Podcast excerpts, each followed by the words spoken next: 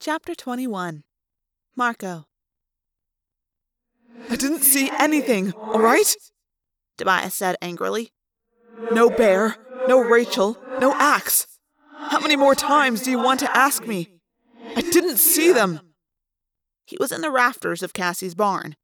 We sat on bales of hay or paced back and forth, glaring and angry, and worst of all, afraid. Jake, Cassie, me, and Tobias. Four of the six who should have been there.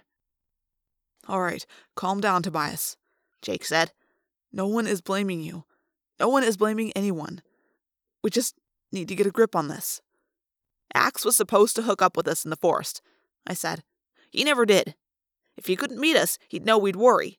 He'd know he should morph into his human form and come to tell us he's okay. So he's not okay, Jake said. Ax is not okay, and Rachel is not okay, I agreed. And I think we know why. That thing. I turned to Cassie. What did Chapman call it? A Veleek, a morph hunter. That's why Rachel and Ax have both disappeared, I said. It almost got me and Ax at Darlene's. It almost got us again this afternoon. Cassie looked at me, her expression troubled. Why almost? What do you mean? Why didn't it get you? Cassie asked. She was frowning. At Darlene's house, it had you cold. Today, you say you outran it, but actually, it stopped chasing you, right?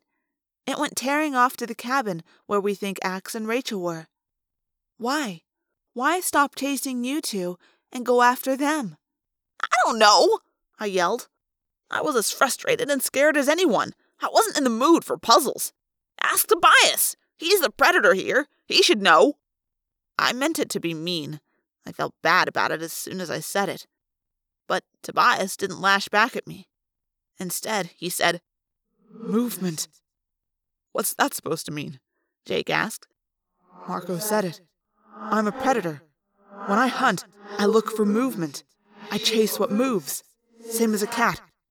If the prey stays still, it's harder to see. If I listen and don't hear movement, it's the same thing. The hawk's brain is wired to pay attention to the sight or sound of movement. That's it! Cassie yelled.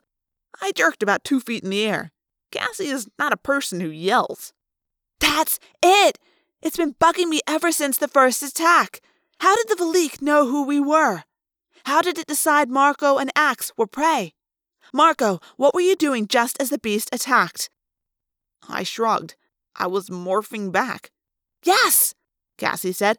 Coincidence? The beast just happens to attack while you were morphing.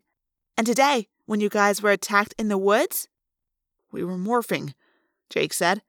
We were morphing into wolves. Both attacks at the very time you were morphing, Cassie said. The very time. Interesting coincidence. We all pretty much didn't say anything for a few seconds after that. I was trying to think through what this would mean. As long as I didn't morph, I was safe. As safe as a mouse who stays frozen. Rachel doesn't know this, I said quietly, if she's even alive. Why did the Veleek drop us and take off for the cabin in the woods? Jake asked. Then he answered his own question. Because we were done morphing, so we weren't as interesting to it. It sensed some other creature actively morphing. Two mice in a field. Maybe I'm chasing one and he's running, but then he freezes. No movement. And at that moment, I catch a glimpse of another mouse running. I, or at least the hawk, goes after the second mouse. The hawk brain thinks they're the same mouse. What's important is the movements.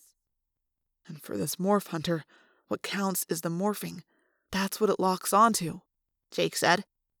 So why didn't it come after me when I morphed at the mall? Cassie wondered.